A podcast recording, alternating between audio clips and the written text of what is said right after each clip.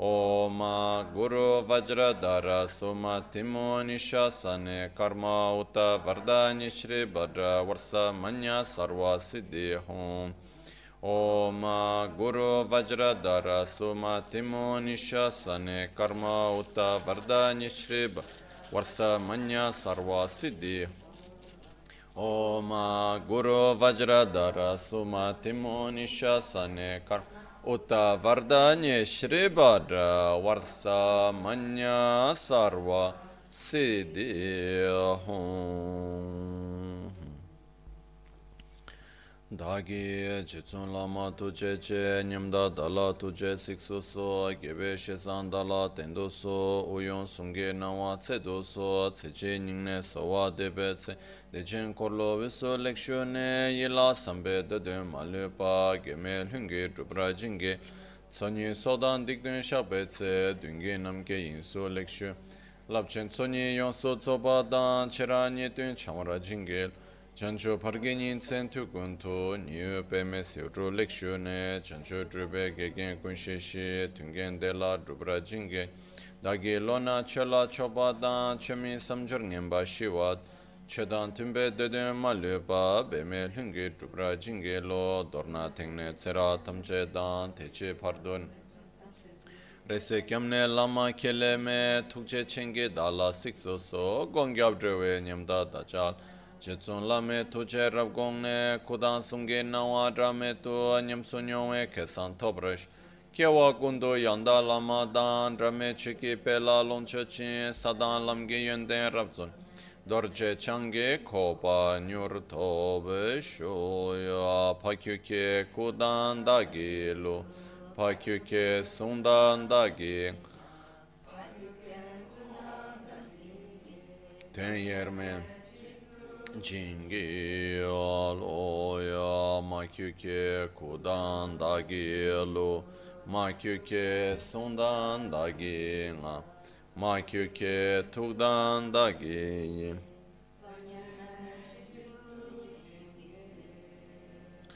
Om Muni Muni Maha Muni Shakya Muni Swaha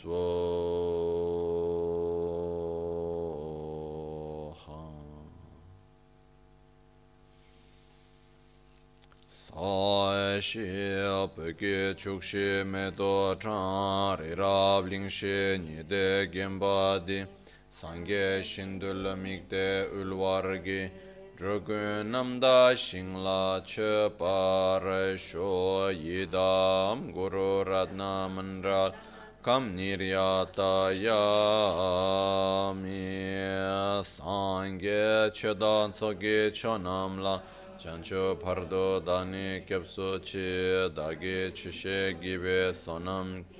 Drola pinchira sangye druparish sangye chedan tsoge chonamla chancho pardo dani dāgī jīnsō gīvē sōnam kī drōlā pēnchir sāngē drūpā rēshū sāngē chōdān tsōgī chōnam lā janchū pārdō dāni kyabsū chī.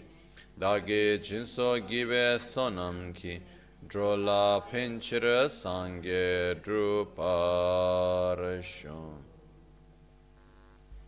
In the Buddha, Dharma and Sangha, I take refuge unto enlightenment through the practice of generosity and the other perfections.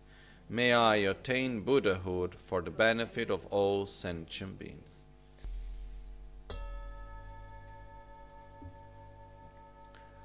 Aye ke dan lu dan nue chin ke drupun dan dam yi ke nan dan drwa kung ke tanan chin sampa tam che ke tu da ge chue ten to.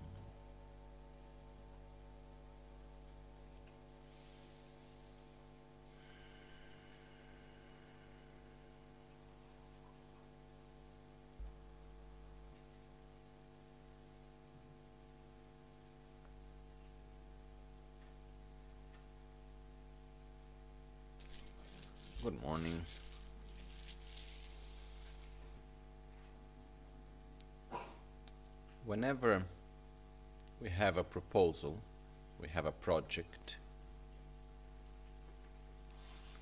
For me, one of the very important aspects of that project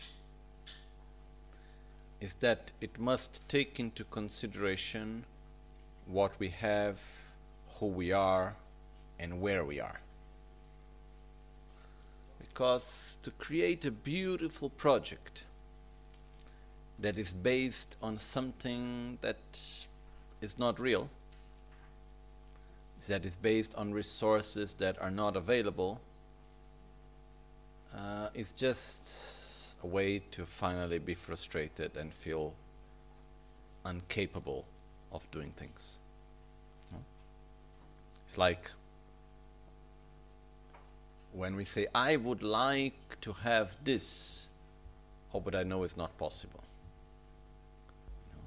Uh, I would like to realize that, oh, but this and that is missing.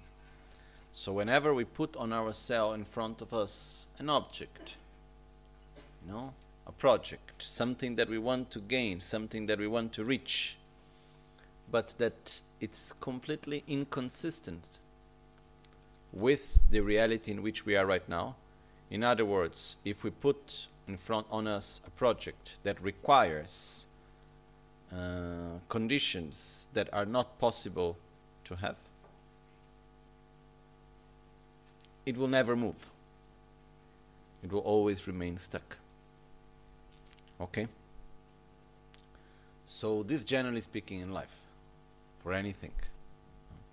So, that's why it's very important to follow this process, which in Buddha teachings it's very clear, which is called in Tibetan Shilam Dresum, which is translated Shi as basis, Lam path, Drebu result.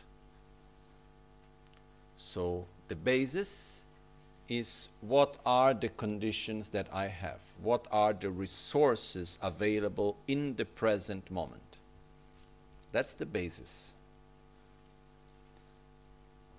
The result is what is the potential that lies within the resources that are present in that I have right now. Know? What is possible to do with that? It's like, okay, right now I have one cubic meter of clay. What can I do with that?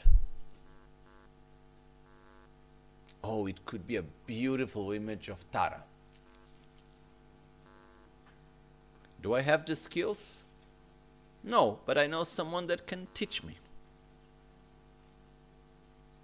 Do I have the time? No, but I know a way how I can make time for myself by giving the right priorities.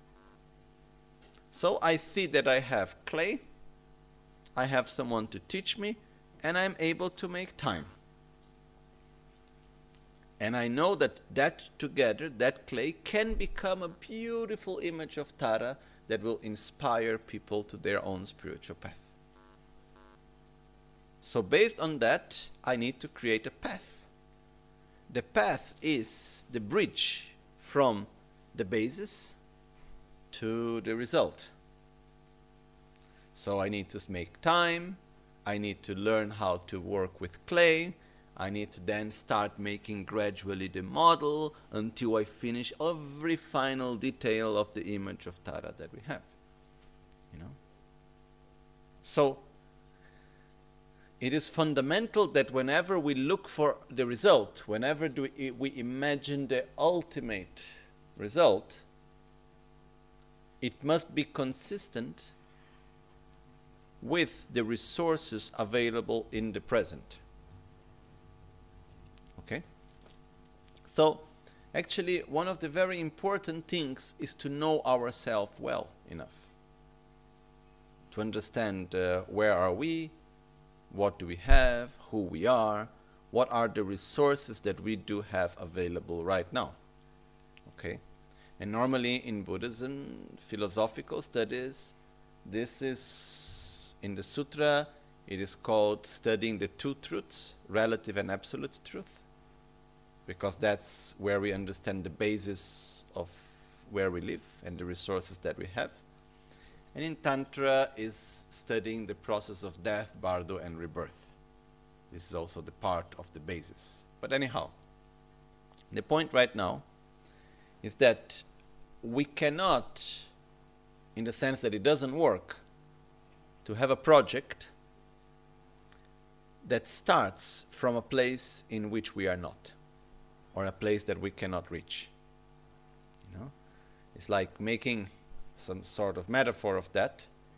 If I would say, Oh, I have a very important project in this life, I want to be pregnant. Okay? Do you see any possibility of myself getting pregnant? I don't know if there is any hormone therapy that I can do or anything like this that a man can get pregnant. I, I don't believe in it. I don't have never seen something like this. I can make myself look like a woman, yes, if that would be my objective. But I still don't think that I can actually get pregnant. Okay? So, if I put to myself the objective, I want to get pregnant, the only possibility that I see for that is to die, be reborn as a woman, and then we need to see if it will happen or not. But if I put right now to me very strongly the objective, I must in this life be pregnant, and I may try very hard to do it, I will always be frustrated. Because I am placing an objective that is not consistent with the basis. I am asking something from my body that this body is not able to offer. The bases are not there. Okay? So, whenever we put an objective that is inconsistent with the basis, with the resources, it's just energy lost and frustration. And sometimes it's in interesting to see some people really like doing that. Some people really like putting objectives that are inconsistent with the basis, with the resources. Because when we do that, we are finally the victim, you know. Oh, I cannot do anything. I cannot put effort because anyhow it's not possible. Look, I did, I tried so hard, but it's not possible. So it is very important for us to understand that we must create, not create, we must see the connection clearly between what I want, what I have, and as a result, what I do. In other words, what I have, what I want, and what I do. The process is basis, path, result, but the process of understanding is basis, result, path. Because the path is the result of placing an object objective that is consistent with the basis. Is this clear? It's like if I would say to myself, "Oh, I want to be an athlete in the next Olympic Games." Okay, I want to do whatever sport. Okay, I don't like so much sports for myself so I don't even come what any sport comes to my mind. But okay, I want to run the I want to win the hundred meters race. Okay. Okay, that's an objective.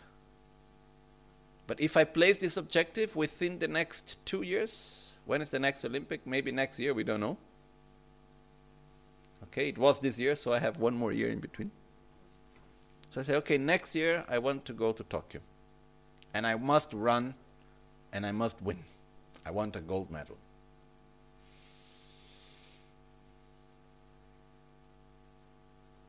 Does the conditions I have in the present allow by any mean for me to gain that? I don't believe so. Technically, I don't think I am even in time to enter anymore into the Olympics, even though I would be physically fit and I am not physically fit. So I will need to start training myself to be physically fit. And then maybe in 10 years' time, I could be physically fit. I don't know. So if I place an objective next year, I must do it, it's a certain failure because I am placing an objective which is inconsistent with the resources available. So it is important to say if I place the objective, I want to run in the Olympics. When? I don't know, whenever it will be possible. So I start running. Maybe I put, okay, in 12 years' time. Okay, then I start training myself for it. Maybe then there is a possibility. So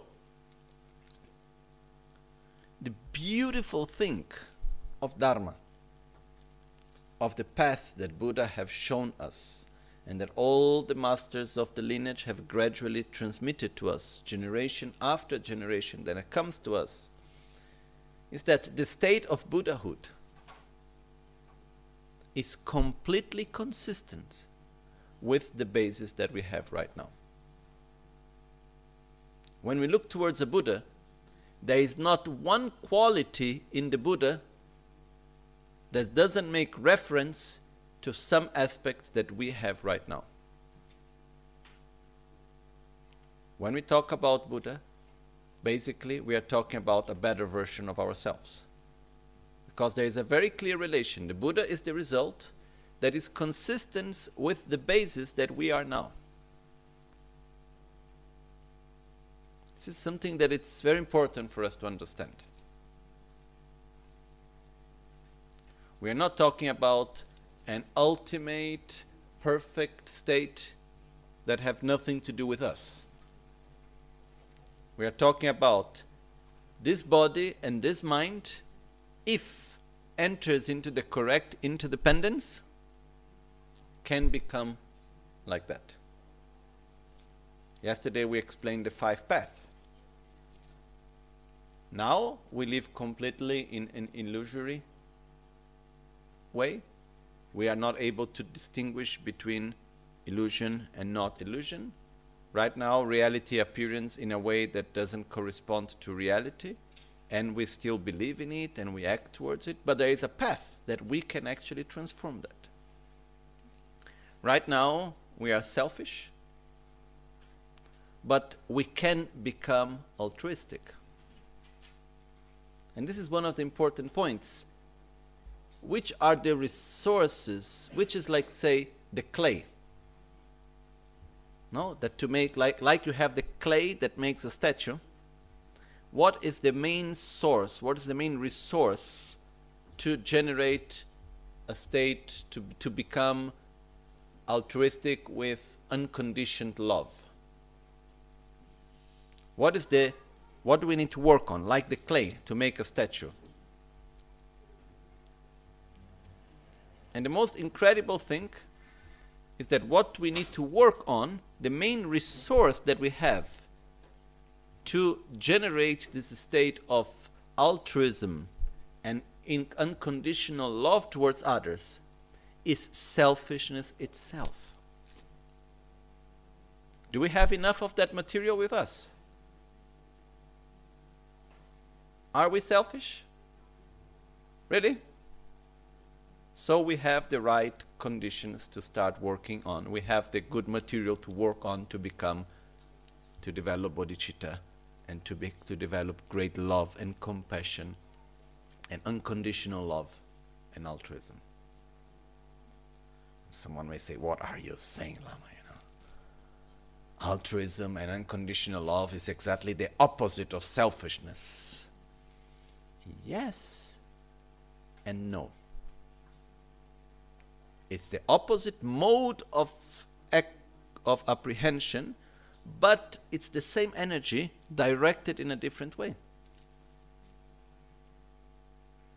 What is selfishness? Is the obsession with self gratification.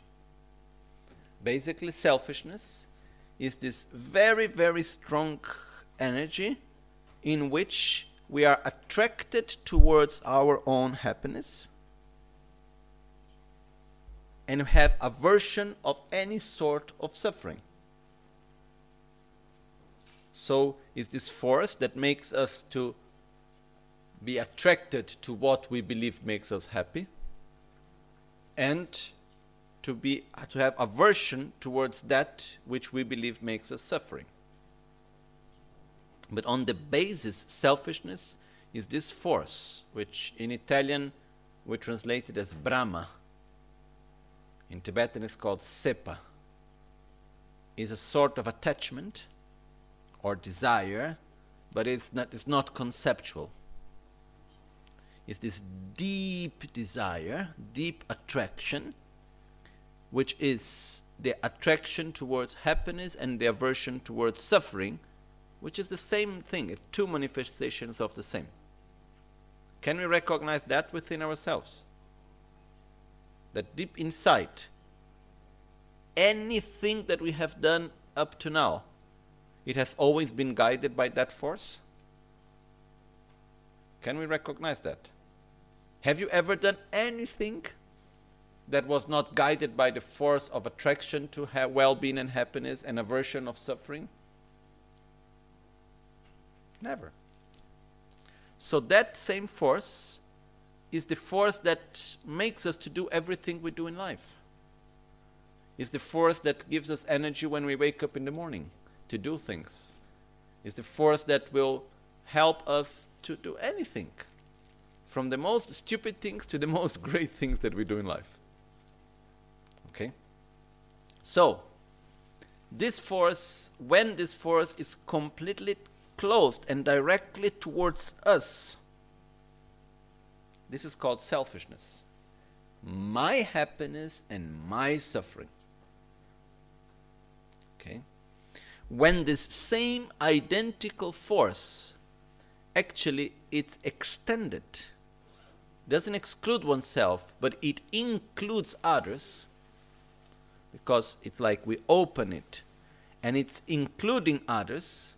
Where is my happiness important? Yes. Is your happiness important? Yes. Without any difference. Is my suffering important? Yes, no doubt. Is your suffering important? Yes, same. So when this same force of selfishness instead of being directly only to oneself, it actually opens and include others. This is called altruism. The same identical force directed to oneself is our selfish attitude, directed towards others is love and compassion.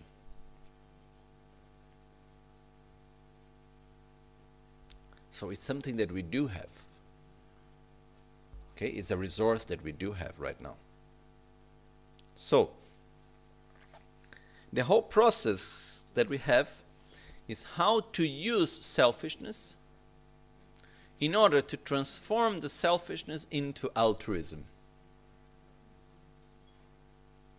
And to do that, we must use the natural way of behavior of selfishness itself. Okay? So, as we were seeing yesterday, when do we direct this wish for happiness towards others? To whom do we direct it? Does it ever happen that we want anyone to be happy and to have well being? It happens, no? If we think in our life, is there anyone, human being or animal, that we wish to be happy? That we have this attraction for his or her happiness? Do we have it to anyone? Yes, right? Hopefully. I think so. No? Maybe not so many, but at least to someone. So, normally, to whom are we attracted? To whom do we wish happiness? To those that are near to us. What happens when someone that is kind, that we really wish their happiness, start to harm us very strongly? Do we wish their happiness in the same way or something changes? Changes. Okay? We can have maybe mixed feelings. I don't know, do I wish his happiness or not? In a way, yes, but there is something else, okay? Don't worry, it's very common to have contradictory feelings. It happens to all of us. But the basic is that we will never, never love anyone unless we feel near, unless we feel gratitude, unless we feel sympathy, unless we feel near to that person or to that being. Okay? So the process is because our main objective is to develop unconditional love. And right now we have we have only conditional love, which is a love that is conditioned by selfishness. You know, yesterday we explained the difference that we divide everyone in the world into three categories friends, enemies, and indifferent. You know, and we are conditioned by our own obsession with self gratification. This is what conditions the way how we love others. Okay? When we talk about conditional love and unconditional love, what makes conditions or not is not the way how others behave is if that love is conditioned by our own selfishness or not. With the I and the my, which means if you are good and kind to me, if you are in the category friend, I love you. If you enter in the category enemy, I don't love you anymore. This is how most of us we work. That's the selfish way of being. So we need to transcend that.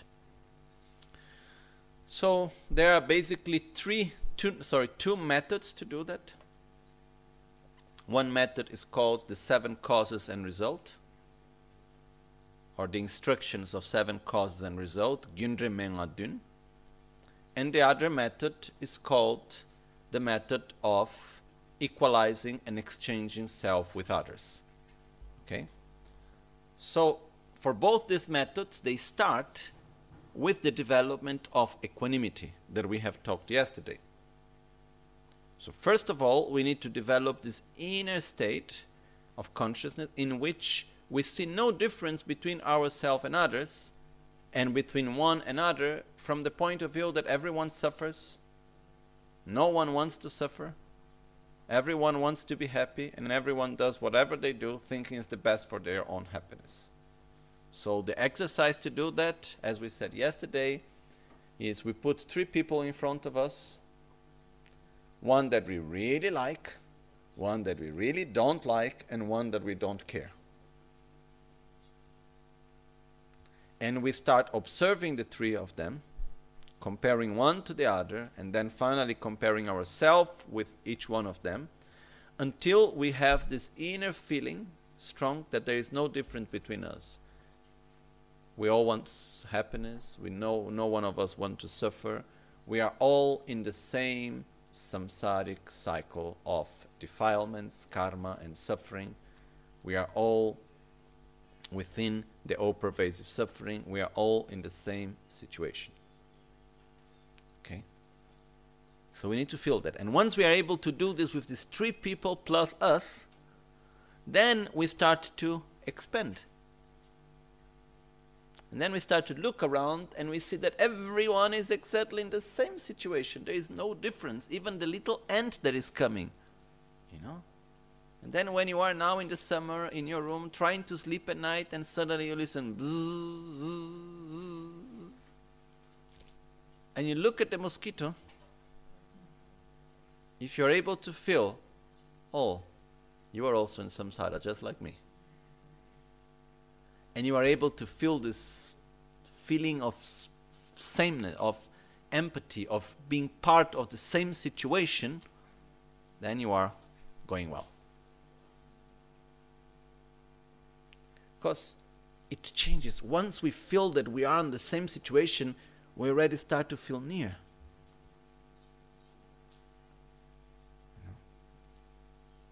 So it's, it's another subject, but it's somehow connected, and I don't want, I will, I will not go into details. Historically speaking, what human beings have always done to justify violence, because deep inside we know that violence is wrong, what we have always done to justify violence is to make distance between the one that is acting with violence and the one that is experiencing the result of violence? By developing a feeling of superiority. We are not equal. Okay? If you look in the period of slavery in Europe, what was said? Oh, they are not real humans, they are inferior. By creating this sense of superiority, you don't feel same as the others, so if you harm the others, somehow you are not harming yourself. And it's an interesting thing that by feeling superior, somehow it justifies violence. Okay? Is also what happens between human beings and animals. We can kill animals, we can do anything to animals because they are inferior. If a human being does something to an animal, it's no big issue unless it's not your own dog, you know? Because then you feel connected. But if it's a pig in a farm, who cares? It's just a pig. And I don't see the pig. And it's far away from me. And somehow I am superior. And pigs were created to serve the needs of human beings. So it's fine. So if we look historically, in many levels, we have always justified violence by generating a feeling of superiority. And if we feel that we are the same as the other, this feeling of equality, then we are not able to be as violent as before. Okay? So, one big issue that is coming out these days, these years, but this period is coming slowly out, is that now two countries, from what I know, the first one was New Zealand, and the second one, I think now was Australia, or I don't remember exactly which one, have put in officially in their own constitution that animals are sentient beings. And we say, but what does that mean? It means that animals also have psychological rights and social rights and psychological and social needs and rights. And this, this, if it's really respected, this has an immense impact in the whole business with animals and everything else. But this is another subject. I said I didn't want to go into details about that. The point is that when we feel near to someone, when we see that we are in the same situation, we are not able to act with violence towards someone that is equal to us. It's in our nature. Because when we act with violence towards someone that is like us, we are acting with violence towards ourselves almost. So if we look, what has always been done in order to justify violence is to create distance and superiority. Okay? And this happens in many ways. We look nowadays with the whole issue regarding migrants. There are so many things, things that, you know, why it is acceptable for someone to be treated in a certain way and for someone else not. Because this someone else is like me, so I cannot accept that he or she would be treated in that way. But the other one that is not like me, it's inferior because he or she was born somewhere else or has a different skin color or comes from a different culture. It's okay because somehow it's not like me. I'm not talking about politics, I'm talking about our deep feelings, how we relate to reality. When we are able to see very much that we are the same, then naturally we will not be able to act with such violence. Okay? So when we look, when you are able to look at the mosquito and to see, oh, we are in the same situation, we are both in samsara. Maybe tomorrow you become a human or I become a mosquito, we never know. And we are both in samsara. You will not be able to kill mosquitoes as before. because you will feel connected. So, the first step here to develop unconditional love is to feel connected to everyone. By understanding, initially conceptually, and gradually feeling deep inside ourselves that whoever we meet, it's in the same situation as us in samsara, unless it's a Buddha, unless it's an arhat, someone that have already gone beyond suffering and ignorance. Okay? So, next step. We need to develop gratitude. In order to develop gratitude, because normally who do we love? Those that have done something good to us, right? Like uh, we feel great love towards Rinpoche or to, towards our gurus, towards our great friends, towards people that have given a lot to us. So the feeling of gratitude generates is the basis to be able to develop the feeling of love. This is also there. Like when we feel love, this will help us to develop gratitude. This is how our mind works. Okay? So, first step from the seven, it's called marche, is means recognizing one's own mother. Okay? And um, the process is that once we have seen that everyone is equal, then now we start to look at each one of them. And we start by looking at those that are more near to us in this life. Okay. And the question is have we received something good from our mother? From our father? From the people that have helped us and supported us in this life? And I am sure many people here are thinking, yes, but.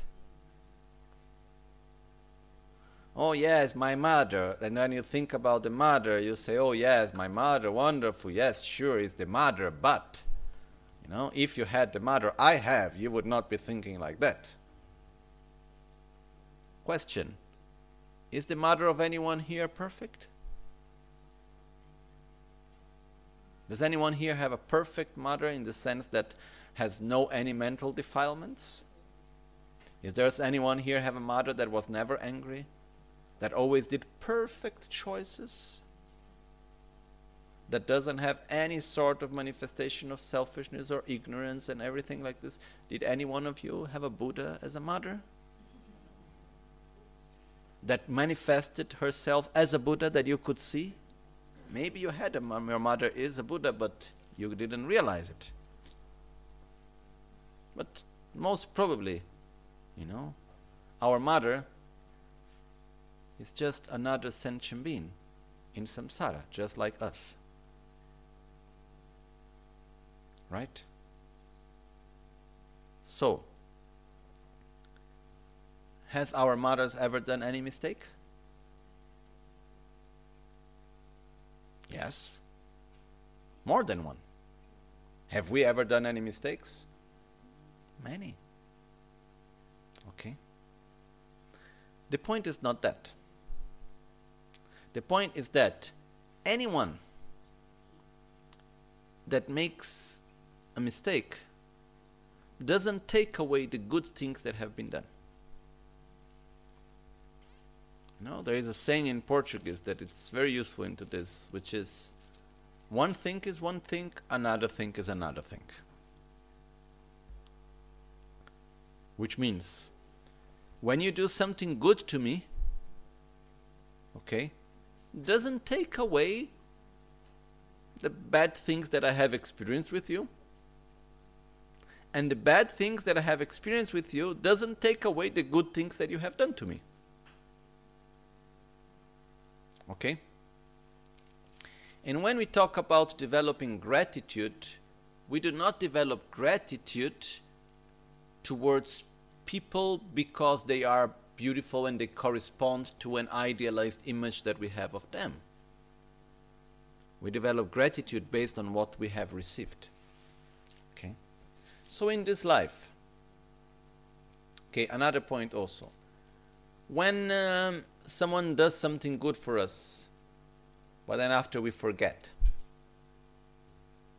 does this mean that we should be less less grateful that the other person that we remember? Does that person have less merits towards us than the one that we remember? Like I help you today and someone else have helped you 20 years ago. Should, should we be grateful in the same way or there is a difference, there is an expiry date? The same, right? Okay. Um, if someone comes and gives us some water, in the moment that a lot of water was available, we say thank you. And if someone else comes and gives us water when we were extremely thirsty and there was no any water around, do we have the same gratitude or different? To whom we should have more gratitude? Towards the one that saved our lives, that gave us water when we really needed the most. Okay?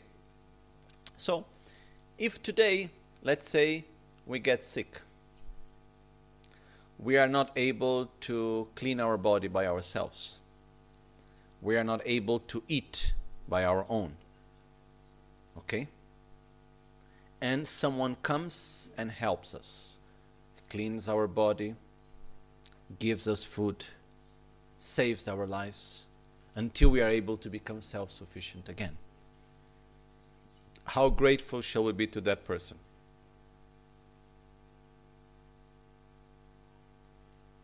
I would say a lot, no? Because this person have really helped us not to suffer so much, have avoided a lot of suffering for ourselves. Right?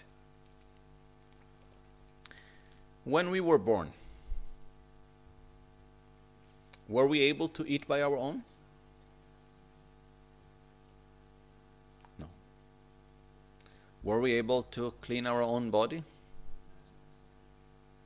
Were we able to do anything other than cry, eat, and shit? I'm sorry if I put in this way. I love babies, but technically speaking, you know. What happens if you take a baby and you leave the baby alone? And you really don't take you don't take care of it.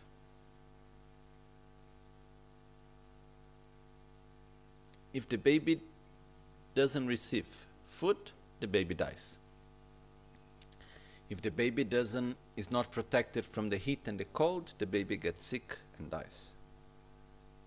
If the baby is not cleaned, the baby would go through a lot of suffering that will manifest with a lot of traumas later in life. If the baby doesn't receive the human touch, of love from the mother will have a lot of psychological issues later in life. A lot of suffering will come from that. Okay? If the baby does is not in contact in the first period of life with other people, the baby will not grow up being able to communicate and to understand. You know, it's very sad, but there were even done human experiments on that. If you take a baby and you put with chimpanzees, the baby doesn't develop as grow us up the abilities of a human being. So even our own ability to understand, to have the cognition, rational understanding of things, to talk, to communicate, to love, and many other things. We think this is our qualities. Have we learned them? Yes. You know, what is the age in which we learn the most in our life? When we go to university? Or the first six months in our life? It is said that the brain of a baby in the first six months of life it's learning much, much, much, much more than what we will learn the whole process of school and university, probably. That's why I'm very much sure that the first three months of three years of life, and actually the first six or seven, are the most important years in the life of a person. But this is another subject, but it's connected. So,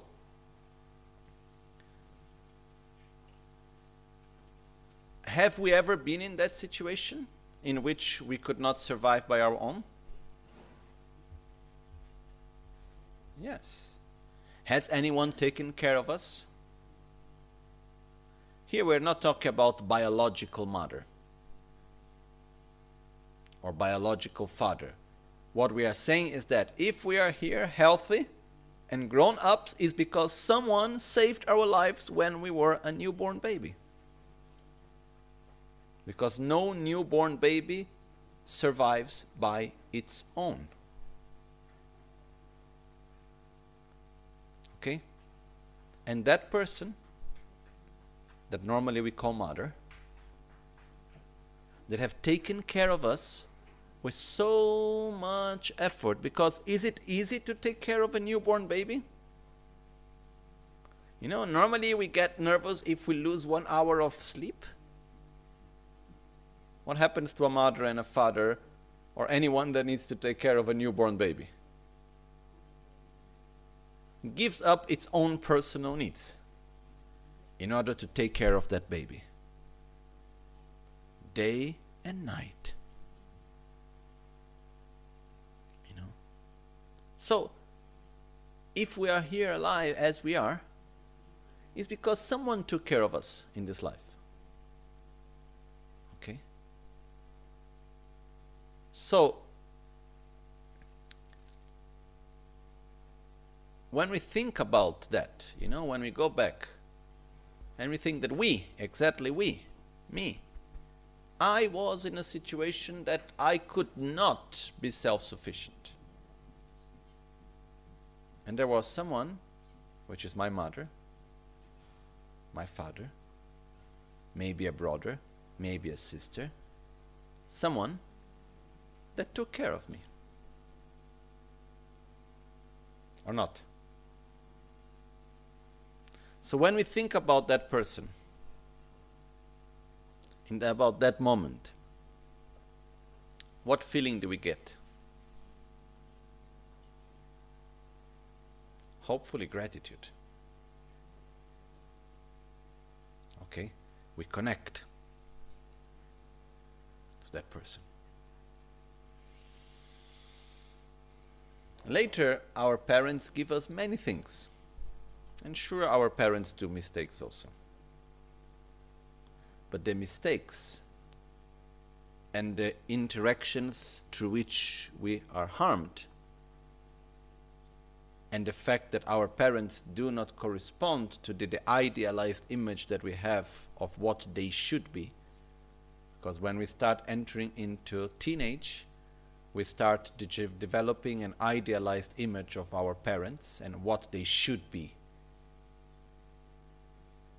And then gradually we, we build up that image and we blame the parents for not being what actually we think they should be. Okay? But this is just our own ignorance.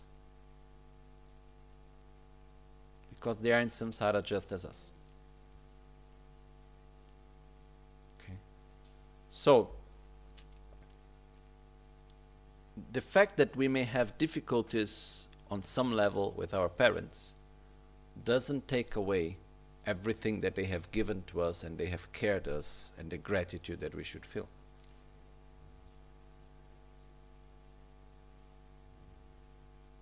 I don't know how clear this is. Yes or not? You know? And um,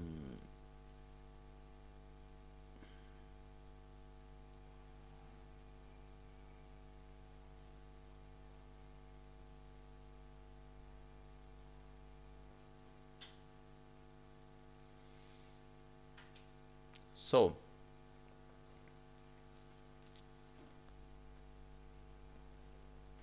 the first step to develop bodhicitta after equanimity is feeling gratitude towards our own mother, our own father, or whoever grew us up and took care of us. We do not refer here necessarily to the biological mother. Some people were grown up by their father. Some people were taken care by their sisters or aunties or grandmothers. It doesn't need to be necessarily our own biological mother, okay? But when we think in this life, who took care of me as a baby? Who, who took care of me when I was small and uh, when I was completely unable to survive by my own and uh, later gave me education and took care of me with so much care? Who was that person? for most of the cases is the mother. In most cases, the mother is the one taking care of the child, the father is the one often providing resources for the house. Okay, in not all cases it's like this, and in not all cultures is the same, but generalizing it, that's most of the cases. But here we don't need to generalize, we need to come to the specific of our own reality. So it's not necessarily mother, it could be our father, it could be a sister, it could be a grandma, it could be someone that took care of us when we were very, very small. And that later helped us and gave us education and has been there for us to support us and so on. So it's a very important step here that we think about our own mother, about the person that nourished and cared for us when we mostly need it. And I say when we mostly need it because depend if we have not received that nourishment and that care, this would have left results in the whole of our lives. These first months of life, they are so important for all of us. Not receiving care not receiving love, not receiving nourishment in the first months of life means creating suffering and conflicts and problems for the rest of one's person's life. You can see this even with dogs. What happens when a dog is treated with violence in the first months of life? And afterwards, the dog is found by someone, and this person takes care of the dog with so much love and care. Does the dog carry traumas for the rest of its life or not? Normally, yes. And for us human beings, it's the same, vice versa. So, you know, that first months of our life, they are so important. And we have received so much. So, we need here just to connect to our own mother and to feel gratitude. We connect to our own father and we feel gratitude. We connect to the people that took care of us and we feel gratitude. Okay? We try to do that for a moment. Just try to remember, not in the sense of remember the facts because we cannot remember, but just imagine. And then feel how much we have received and just feel grateful. Just say within, deep in ourselves, say thank you. you know? Independently of everything else. One thing is one thing, another thing is another thing. You know? Maybe for someone may have had a crazy mother that after made a lot of problems, but took care in the first months of life at least. So we at least connect that part, at least that.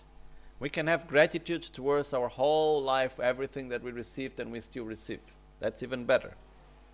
But at least we must somewhere be able to connect to our own mother and feel gratitude. Okay?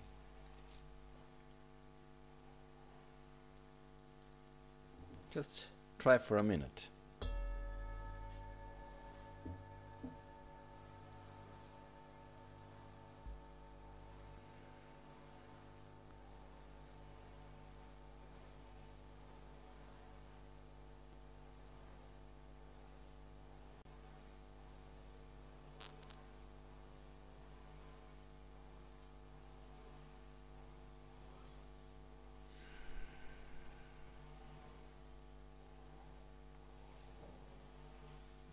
Connect to our father, to our brothers, sisters, everyone that took care of us.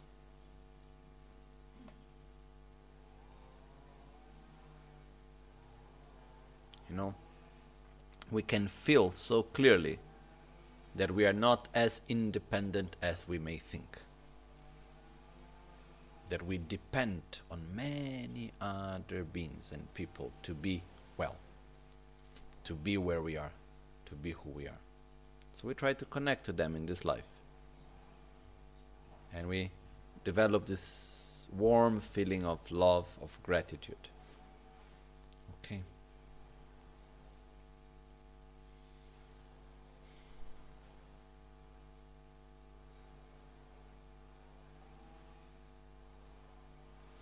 Now,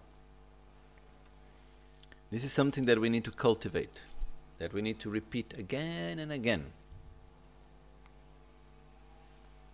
If we are not able to feel gratitude towards our mother or towards the one that took care of us in this life, maybe it's our father, maybe it's our auntie or whoever, mostly it's the mother.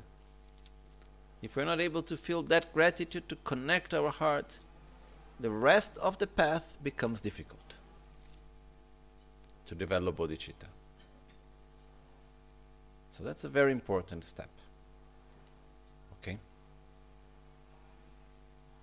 And I know this may be painful for some because when we have a difficult relationship with our parents and we start to feel the gratitude, then the pain of the difficulty of the relationship comes up and pops out. And, uh, it's not really necessary, not really good. But by developing this feeling of gratitude, this will also help to heal the other pains and the difficulties that may there may be in the present times also. Okay? These are all things that we don't find written in the traditional Tibetan texts because it's something that in Tibetan culture is not even taking into consideration that you may have a problem with your mother. Because Tibetan children, they grow up by everyone from their grandparents to their parents to the lamas and everyone in society saying, You must be grateful to your parents. You must be grateful to your parents. You must be grateful to your parents. This is like, if you're not grateful to your parents, you are uh, everything else is gone. Like this is basis. You must be grateful to your parents. So it's something very very strong within the culture. No? But we live in a different context, in different times. So, first step, we should develop that deep feeling. Okay? So, each one take your own time on that. But remember how it is important. Once we have that clear, clear, once we are able to feel the gratitude towards our mother, our father, and anyone else that have taken care of us in this life, once we are able to feel that deeply inside of us, on a non conceptual level, you know, that by thinking on our mother, thinking on our father, thinking on the people that took care of us with so much love and care in this life, we can have tears coming out of our eyes. We feel goosepeak, we feel deeply touched. Then we are ready to go to the next step. Okay? So, the next step is looking towards our own past. And uh, yes, we were born in this life where our mother have taken care of us, our father and everyone else. But before that we had another life. Okay? and in all our old previous lives that we have had, and they are countless. We are unable to count how many lives we have had. It is said that it's not even possible to count the number of lives. There are many examples, like metaphors, that are given from that. No, uh, it is like, anyhow, they are a little, uh, very, how do you say, pic- pictorial. You could say in English. I don't know, like some strong metaphors are given in the Lamrim teachings. Like we have had so many lives in the past that if you would pile up all the heads together, they would be bigger than Mount Kailash, you know. Or uh, like there are many other examples similar to that. Like if we put together how many lives we have had, so many lives, infinite. It's not able to count. So in our previous life, if we were born as a human, or if we were born as an animal, did we have a mother? Did we have someone taking care of us? Yes. And in the other life, the one before? Also. And in the one before? Also. So, actually, in every life we had, unless we were born in a miraculous form in the God realm or in the um, hell realm, for instance. These are ways of birth which doesn't have, you are not born from a mother womb. You are born like it's called miraculous way. You know, like spontaneously born. Anyhow, most of our lives we had had mothers and fathers. because it is said like in the hell realm or in the god realm we are not born like babies and slowly we grow up. Already arrive grown up in a way. It's like more similar to a dream. When you are in a dream you are not born as a baby in the dream and then slowly you go up. When we dream we are wherever we start the dream it has started there. Okay? Anyhow the fact is that in every one of our in most of our previous lives there was someone taking care of us. And the amounts of lives that we had, we cannot count. So, how do I know who was and who was not my mother in a previous life? Do I have the ability to look at you and say, oh, you were my mother in my previous life, you were not a mother in a previous life? Or, is, or do we have this thing that our mothers always repeat the same from life to life? No. So when we are in front of someone, how can we know who this person was in relation to us in a previous life? We cannot know.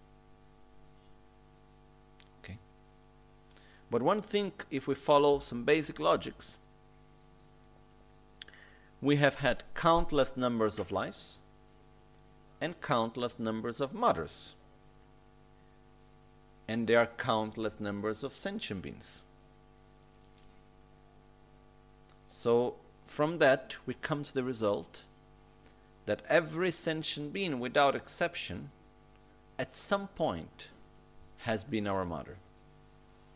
And we, at some point, have been the mother of everyone. Okay? Especially when we think that reality, that existence, it is not only within this own solar system.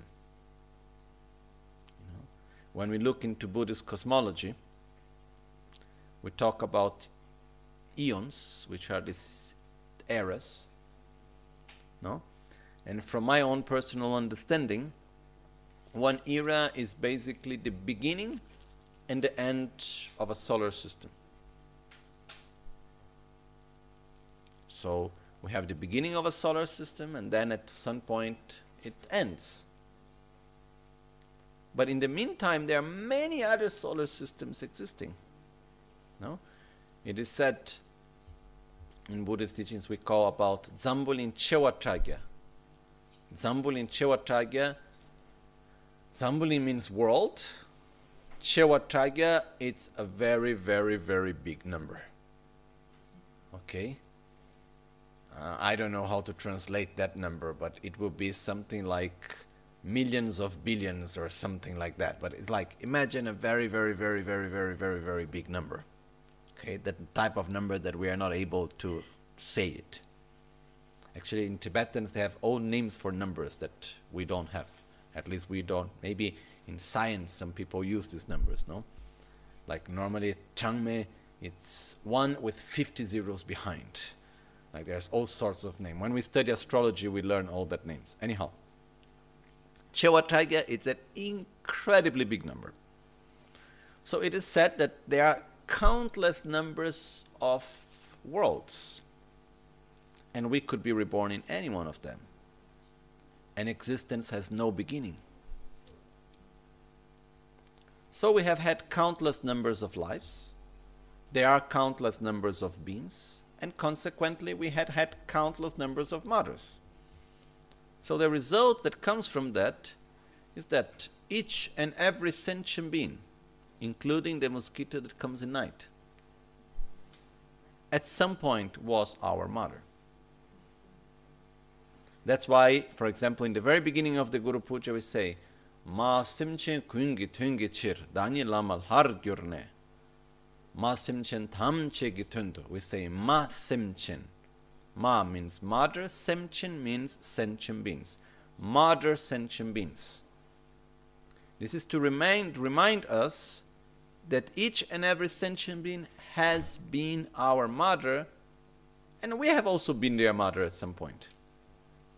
But from our perspective, the important thing is to connect that they have been our mother at some point. Okay? So now, we go back to the previous exercise. Three people in front of us.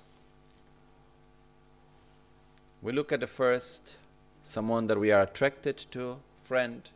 Second, someone we have aversion, enemy. Third, someone we are indifferent, neutral. Then we go and we see that actually there is no difference between us. We all suffer, we all want to be happy, we are all in samsara in the same way.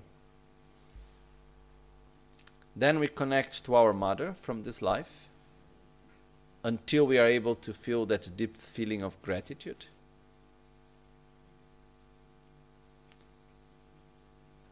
And then we look towards them and we say, But you have also been my mother. And then we try to transfer that feeling of gratitude that we have towards our mother to that same person. We expand it.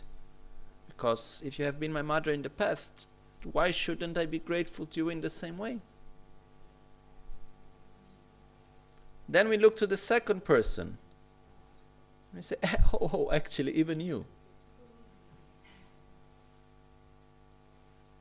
So we try to connect to that person, also have been my mother. And the third one also.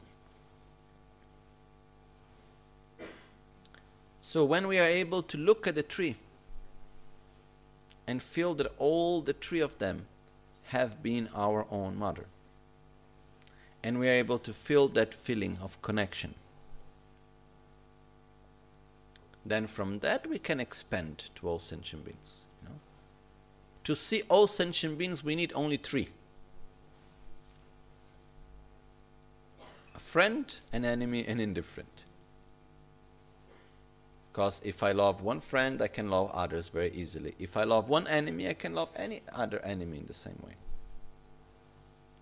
So, first, we generate this feeling in which we can see and we can recognize each one of them, we have three, as someone that at some point, which we cannot remember, has been our own mother. And because gratitude doesn't have an expiry date, we connect to them. And we feel, oh, you have been my mother at some point. Okay? when we are able to look at these three persons and to feel, not only understand, but to feel that actually they have been at some point our mother, and we transfer the same feeling that we have towards our mother also towards them, and then we can expand that to each and everyone else. So when comes the mosquito at night, we look at the mosquito and we feel, oh, there is no difference. You are also suffering as me. And actually, at some point, you have been my mother or anyone else we meet in the road. When we see anyone and we recognize in that person, in that animal, in that insect, that that, that being at some point have been our mother. When we are able to do that, we have completed the first of the seven steps to develop bodhicitta, which it calls, it's called in Tibetan marshe. Marshe means recognizing one's own mother. Okay? The next step, Marshe Chindrimpa. Chindrimpa means remain, remain, remembering kindness, developing gratitude. Because the word in Tibetan, chin, it refers both to the kindness and to the gratitude. It's an interesting word. So, then now we go back to our own mother of this life. And we feel the connection and we start understanding, looking how much we have received from her. Okay? And we start to feel, we focus on that feeling of gratitude. Oh, thank you, thank you, thank you. We, we manifest gratitude. We manifest we say thank you from the depths of our heart. Thank you for all you have given me. Thank you for all the love that with which you have cared for me. You know? And until we we manifest that so much, and we say, until we have very clearly towards the mother of this life, we can feel this deep feeling of gratitude. It's like saying thank you from the depths of ourselves. Okay. Why should I be grateful for all that I have received? You know, if someone comes today and gives me food when I am hungry, oh, how grateful you are, you saved my life. My mom did much more than that. So we develop that not only conceptual, it goes beyond conceptual, but we develop that feeling of gratitude in which we say thank you from the depths of our heart. Okay. Then again we look to the three persons in front of us. And we say, We are the same. You have been my mother. And I am grateful to you. And we feel this feeling of gratitude towards each one of them.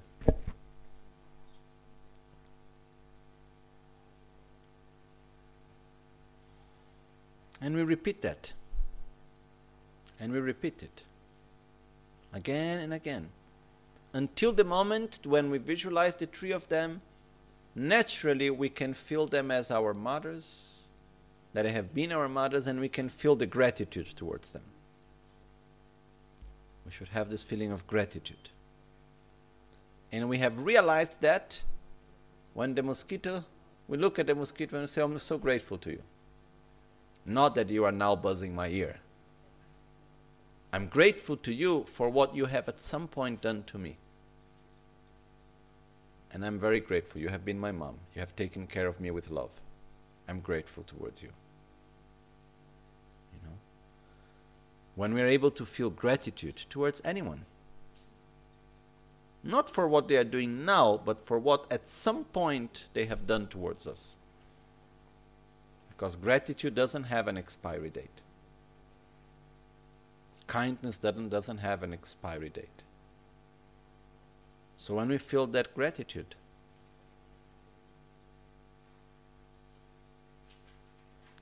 then we have completed the second step of the seven, is called Chinren, recognizing kindness or developing gratitude. Okay? Can you see that this is not a logical process? It is an inner process of developing these different levels of states of consciousness. Okay?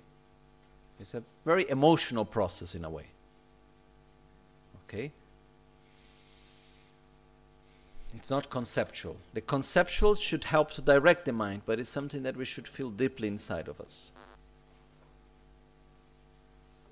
The third step is called Chinsoa, which means repaying kindness. Repaying kindness is we look against to the mother of this life. We look upon the people that have helped and support us. We look upon our husband or wife or friends and uh, our teachers and gurus and everyone that have given so much to us. And uh, not only the mother, we try even to expand it a little bit. Okay? But what we feel is that from gratitude, we develop that strong intention to say, You have done so much for me, I must do something for you. We don't have a feeling of guilt of having received but we have an urge to do something as gratitude. When we have gratitude, do we have this urge to do something for the other or not? Yes, no? So, similar to that, it becomes very important for us to say, I must do something for you. Based on everything that I have received, is the minimum that I can do. I must do something for you. Okay? It's my duty, it's the minimum that I should do. It's my joy to be able to do something. So, personally, I like to connect to the mother, but I like to expand it because so many people have been kind to us in this life. So many people. And we would not be where we are from the positive point of view if it was not depending on others. So this actually makes the fact that, that every sentient being has not only been my mother, has been my friend, has been my lover, has been my teacher, has been so many things to me in all these lives. So you have given me so much. So I must do something for you. So again, we look at the three persons until looking at each one of them, we develop this deep wish to do something to help them, to do something to, for them, based on everything that we have received. Okay, because the natural process after feeling gratitude is to feel the urge to repay back such gratitude. Okay?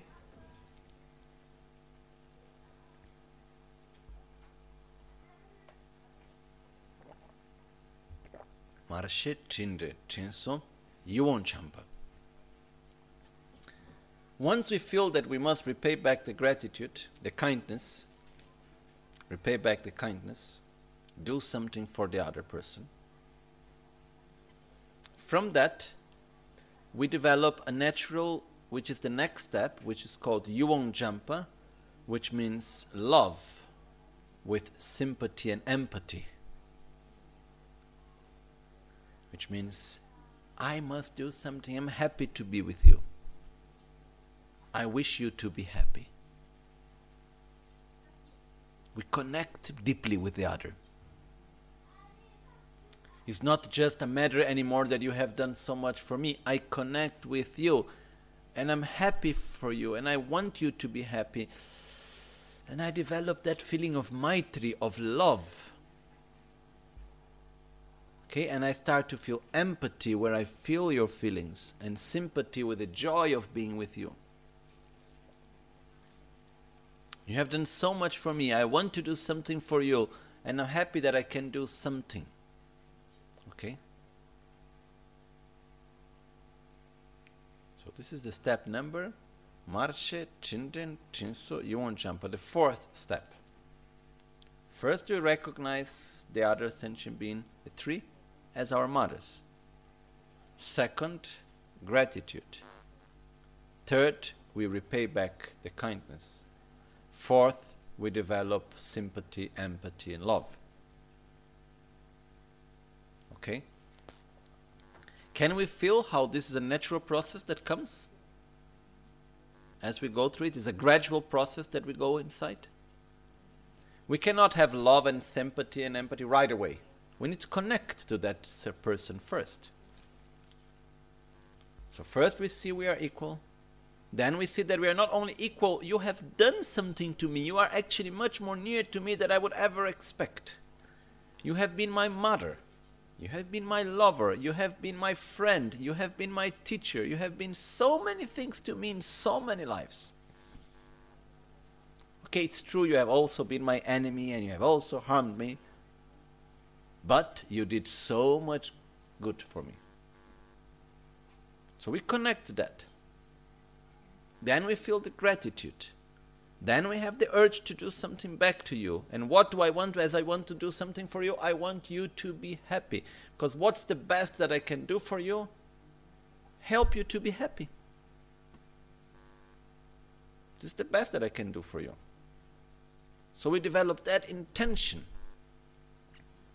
And as we develop that, it will naturally bring us to the next step, the fifth step, which is called Nyingje which means compassion, karuna in Sanskrit. Because we look towards that sentient being that has been our mother. We have this strong intention, gratitude, wish to repay back, love. We want this other sentient being to be happy, but then we look again and we see that our mother It's in samsara. It's taken by ignorance, by selfishness, by hatred. You know. And it even said that when someone comes and harms us in this life, we should see as our mother that went crazy. Because if our mom in this life that we are we feel so much gratitude towards her suddenly goes crazy and acts in a violent way against us, is it the same as anyone else? Or we still have gratitude and we still treat with respect? If we have true gratitude to our mother, we will still treat her with care. We will still care for her. If our mother goes crazy, and acts in a violent way, do we still care for her or not? Hopefully, yes. Okay? This would be the normal, sane way of being. So, when we see sentient beings, other people acting in ways that are not good towards us, actually, they have been our mother at some point, but then after they have been nuts, you know? They have gone nuts. They have gone crazy. They are taken so much by their own defilements and anger and jealousy and everything else because they're just trying to be happy and they don't know how. So when we look towards the tree person, this brings us to a sort of frustration.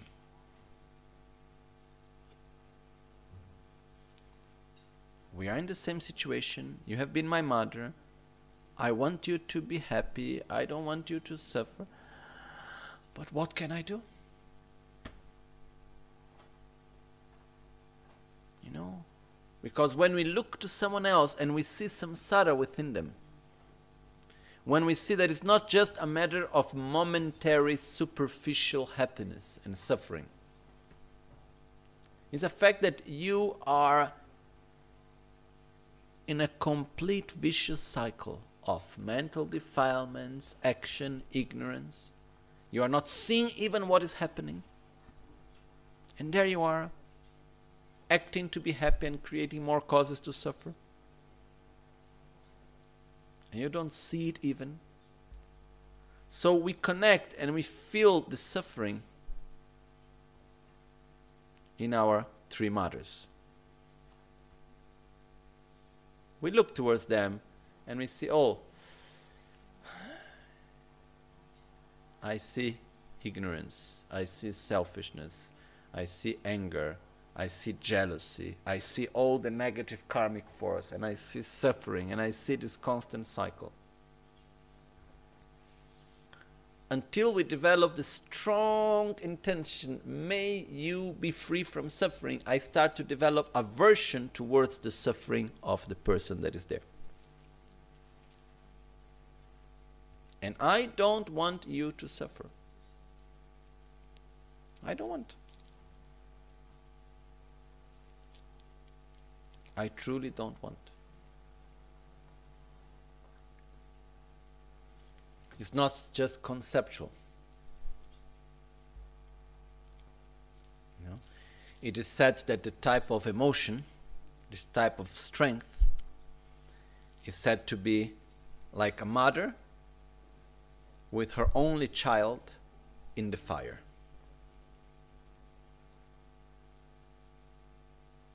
You know, if a mother has her only child in the fire, how strong is the wish to take the child out of the fire?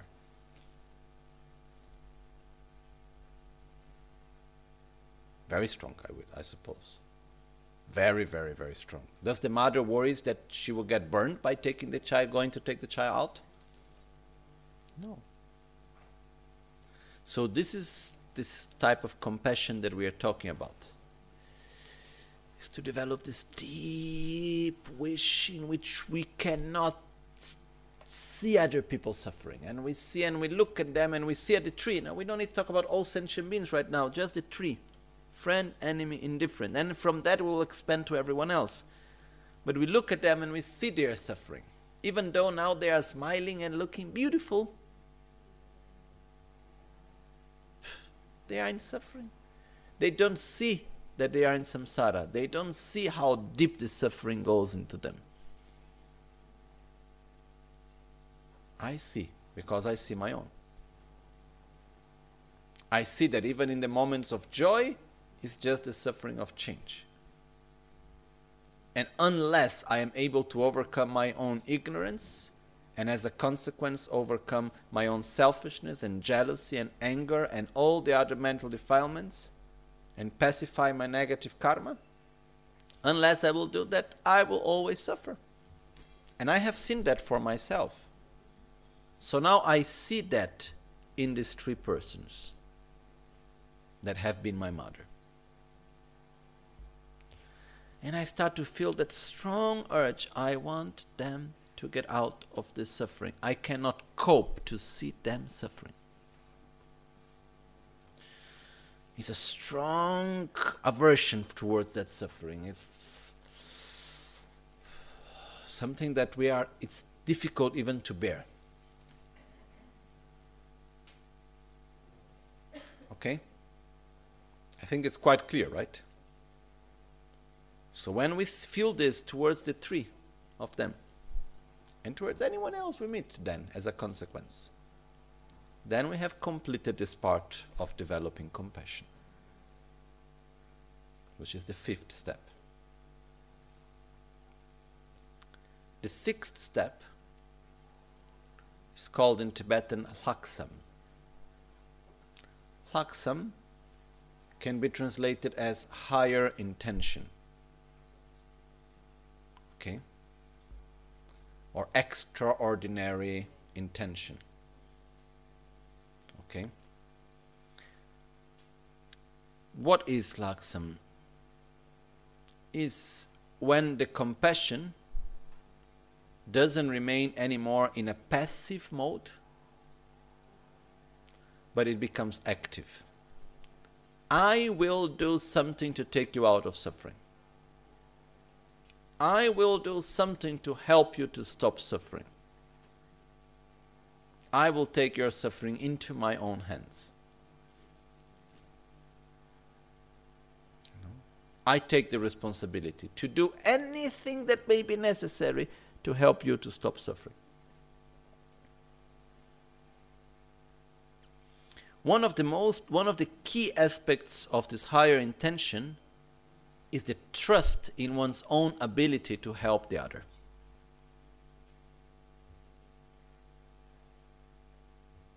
Because when we develop strong compassion, it comes often with strong frustration.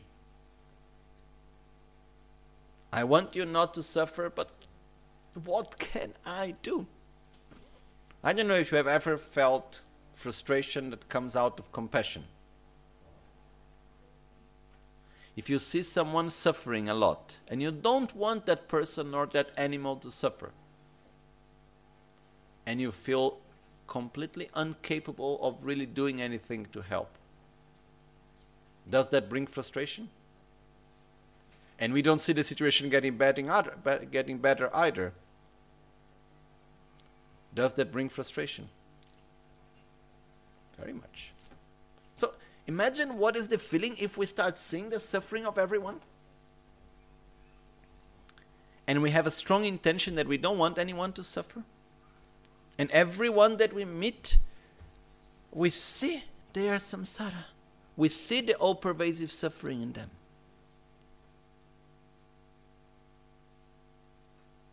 It's not easy. That's why we need the next step. Because if we get stuck there, then we have a problem more than a solution. Okay? That's why sometimes people disconnect from other people because they feel it's too painful to have compassion. Okay? So, the step of laksam, of higher intention, is when we start looking towards other people, towards the suffering, and we say, I will do something. It's a sort of having a high self esteem. Say, I can make it. I can help you. How? By becoming a Buddha myself. So when we develop this strong intention, I can make it, I will help you. It doesn't matter what it takes. I will put my main higher priority to help you. You means all the three of you, and as a consequence, everyone else. This is my main priority in life. My main priority is I will do anything that it takes to help you to get out of suffering, to bring you to a state of peace and happiness. I will do anything it takes.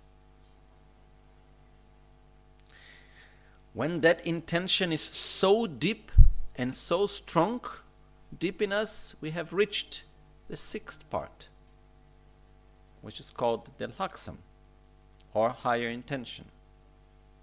And the consequence, the next step, is called to develop bodhicitta, the mind of enlightenment. Bodhicitta is that we see the suffering of others, we want to do something, and we finally get to the conclusion that there is only one thing I can do to help everyone is to become a Buddha myself. Because the only thing that anyone can do to help anyone else is to interact with that person or that sentient being. No one can take the suffering of the other out. No one can put joy inside anyone's mind and heart. What can we do? We can interact. I can interact with you so that you can go beyond your own suffering. You can eliminate the causes of your suffering and you can develop your own state of peace and nirvana. But how can I do that to you if I haven't done it to myself?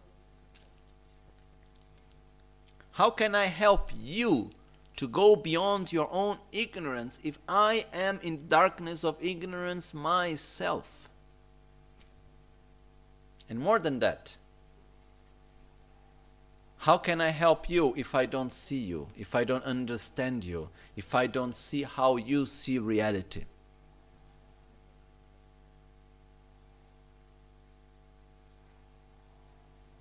So, one of the greatest qualities of a Buddha, because the Buddha has gone beyond illusory appearance, the Buddha doesn't have any more conceptual perception. It's everything is direct perception of everything. And the Buddha can see reality through the eyes of each and every one. And a Buddha is able to see how we see reality. And because the Buddha can see how each one of us experience reality, the Buddha can act in accordance to our needs and capacities. And is able to adapt to each and every one of us. This is something that only a Buddha can make only someone that have gone beyond illusory appearance.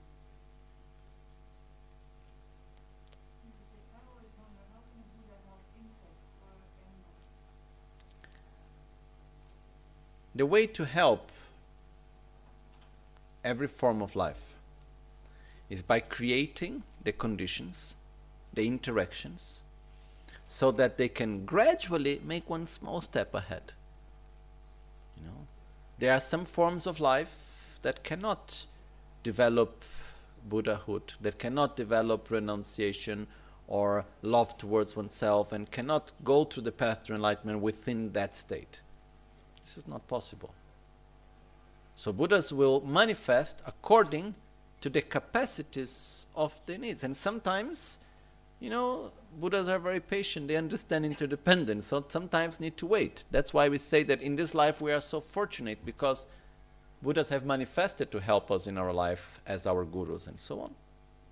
And we have the ability to follow because all the Buddhas can gather all together in the front of a certain being that doesn't have the openness, that doesn't have the conditions to understand, to follow. So it's like all the hooks, but is missing the ring. Okay? So sure, Buddhas have their ways to help other forms of life. But it's always in a very long term run in order to go to enlightenment also. So from our side, we see that the only way to help everyone is to be able to understand them and to see them first. I cannot help you if I cannot see reality through your eyes, truly speaking. The only way to help you to change your mind is to speak your own language. There is no other way. And the only one that is capable to see the reality of each and every one is a Buddha. So, as a consequence of that, we see that what is the only possibility we have to truly help everyone to get out, or even one sentient being to get out of the real of the cycle of suffering. How can we interact with them? What is the only way? Becoming a Buddha ourselves.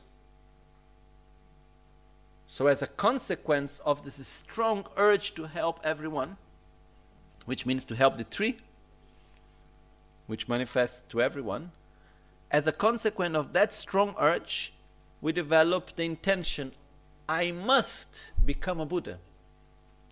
I must go beyond duality of appearance and grasping towards illusory appearance. I must go beyond ignorance so that I can help each and everyone to get out of the cycle of suffering. Okay? And to do that, it takes two parts in this whole process. Until we developed the higher intention, we were developing the part of love and compassion, in which we want others to be happy and not to suffer. And we have equanimity, we see no difference between each and every one. When we enter into the path of higher intention and we train in bodhicitta, we are developing the second half of bodhicitta, which is to believe in oneself. The definition of bodhicitta is said in the Abhisamaya Lankara. Semkye pani yanda dzogpe janchub de. Which says, Semkye pani shen the generation of the mind, Semkye pani is for the benefit of others, shen chir yanda Zope janchu de. The desire of reaching ultimate Buddhahood. So we have two intentions, two aspirations to help others, love and compassion, and to reach the ultimate state of Buddhahood. So basically, I believe in myself. I have a very, very, very strong self esteem. Which say, I can make it. I can become a Buddha. And I have no other choice. That's what I must do because I want to help others. So it's I must develop myself not because I want to be well off. Bodhicitta is not like, oh, I must want become a Buddha because it must be quite cool to be a Buddha. Then, when I am a Buddha, not to be bored, I will help others. No, it's I want to help others. And what do we mean by help? To take them out of the cycle of samsara. Because just to give food is good, but it's not enough to help them to stop their the suffering of suffering is wonderful, but it's not enough. You know, it's like if someone comes and hit their head on the wall. And then we go there and then we clean the wound and we help to take care of the wound. And then as soon as we clean the wound, the person go there and hit the head again. And then we go down and we clean the wound again and we do all of that. And then the wound is not even clean enough. Well, and go out and hit the head again.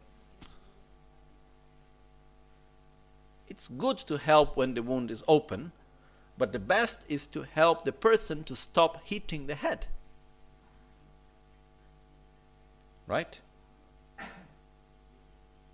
So, sure, we should help sentient beings to deal with the suffering of suffering physical suffering, mental suffering, in every manifestation of suffering, you should help sentient beings to get out of it.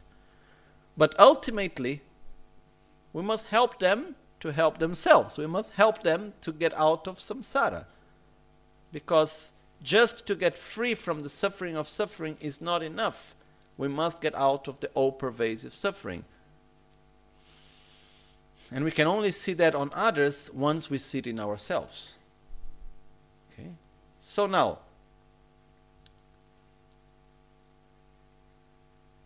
imagine the process from the beginning. We see, we meditate, and we see three people in front of us. One person that we like, we are very attracted to. One person we have particular aversion and one person that we are indifferent. We even don't know the name. Okay. Then we start seeing that there is no difference between us and the one that we like. Both of us, we suffer. We don't want to suffer. We want to be happy. We do everything we do thinking is the best for our own happiness, guided by our own ignorance and so on. Then we look to the next one, the one we don't like, and we see that actually there is no difference. Even he or she is in the same situation. It's also in samsara. And also wants to be happy and also doesn't want to suffer. Then we see the other one, that we are indifferent. And we see that between the three of them, there is no difference. And between the four of us, there is no difference. Then we feel it we feel that equanimity. We allow it to enter us. Then we feel the gratitude towards our mother. And then we see that each one of the three of them has also been our mother. And we allow ourselves to connect with them.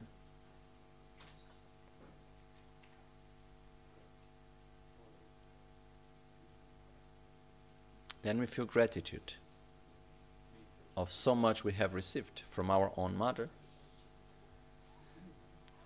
And in the same way, we have received from each one of them.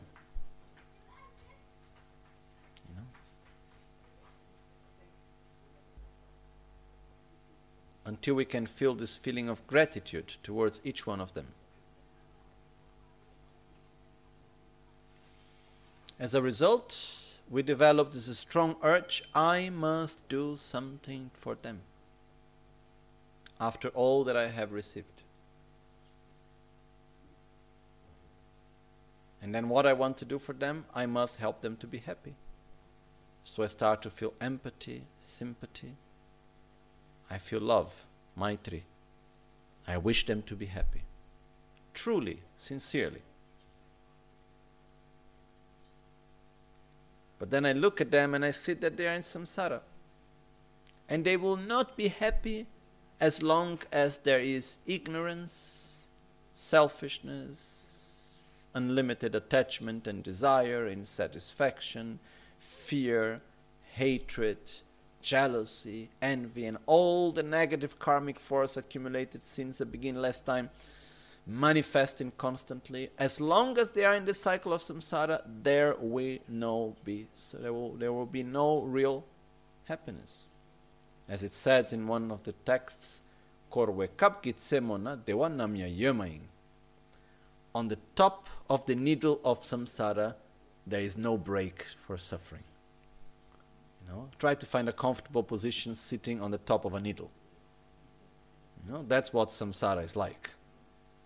It doesn't matter how you try, it's always going to be uncomfortable. You can have moments that it looks like, but as soon as you relax, poof, comes again. So, we see how they are. Then we develop this strong urge I mu- they must not suffer. We go through karuna, compassion. We see the samsara in each one of them. We see the cycle of ignorance, mental defilements, karma, and suffering in each one of them. And then we develop this deep and strong intention I must do something to help them. I must do something myself to change this. I cannot just be passive in front of it. I cannot. I'm not able. So, what do I do?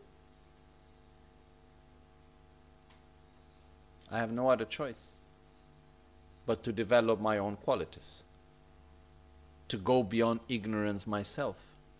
Because if I am not able to see them through their eyes, if I'm not able, to see their own reality, if I'm not able to understand each one of them, I will never be able to interact with them in a way that they can transform themselves. I will be always limited by my own ignorance and view. And that's not enough. Because it's not enough just to make a palliative care to help them to stop the momentary suffering. I must help them to help themselves, to get out of the cycle of samsara. So, may I become a Buddha myself in order to help each one of them. And I will follow each and every step necessary, even though it may be long and difficult.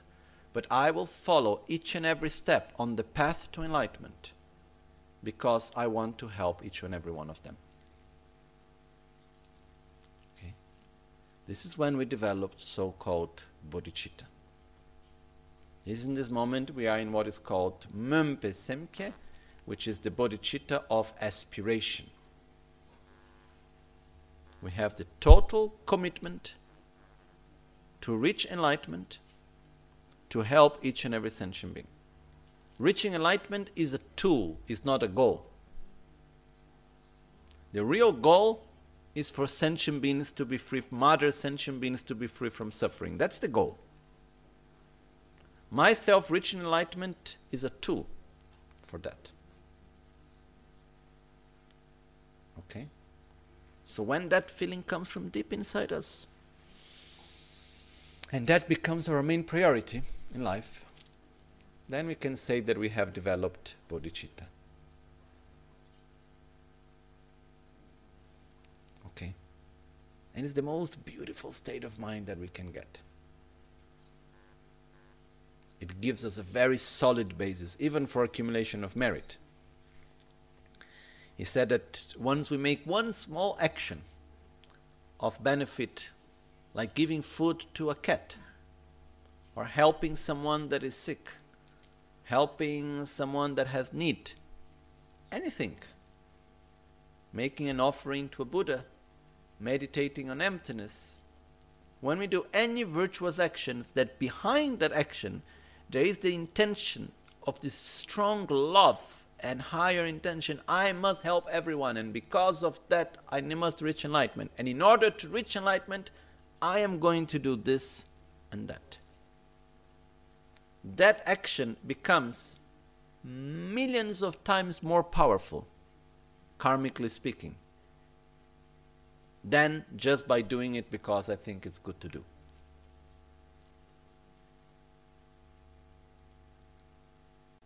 Okay? So, ultimate goal reach help sentient beings to get out of samsara.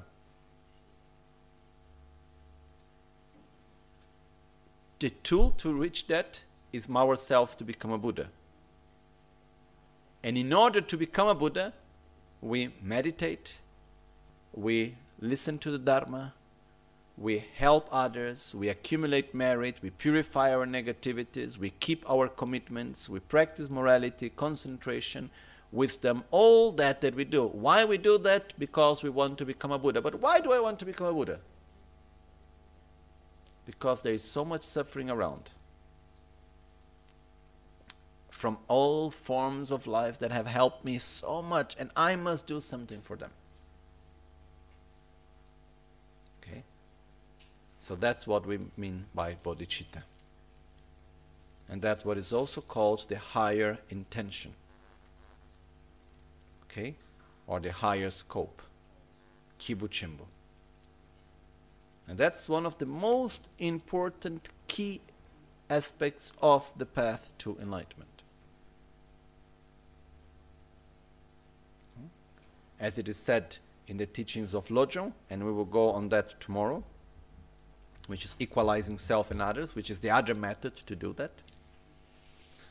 Lelen tamche da kunla kadrin chewa gom. Recognize the one that is for blame, that is to blame for everything. Selfishness. Familiarize yourself with the gratitude towards all sentient beings.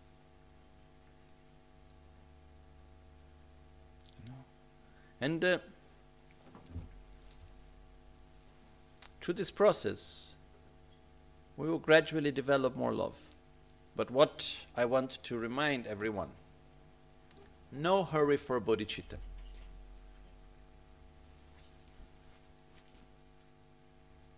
Hurry for equanimity. It's like if you want to see a beautiful flower flourishing, where you need to put your energy? Into the flower or into preparing well the ground and placing well the seed and bringing water every day and protecting it from uh, all the different, like when there is hailstorm and uh, so on.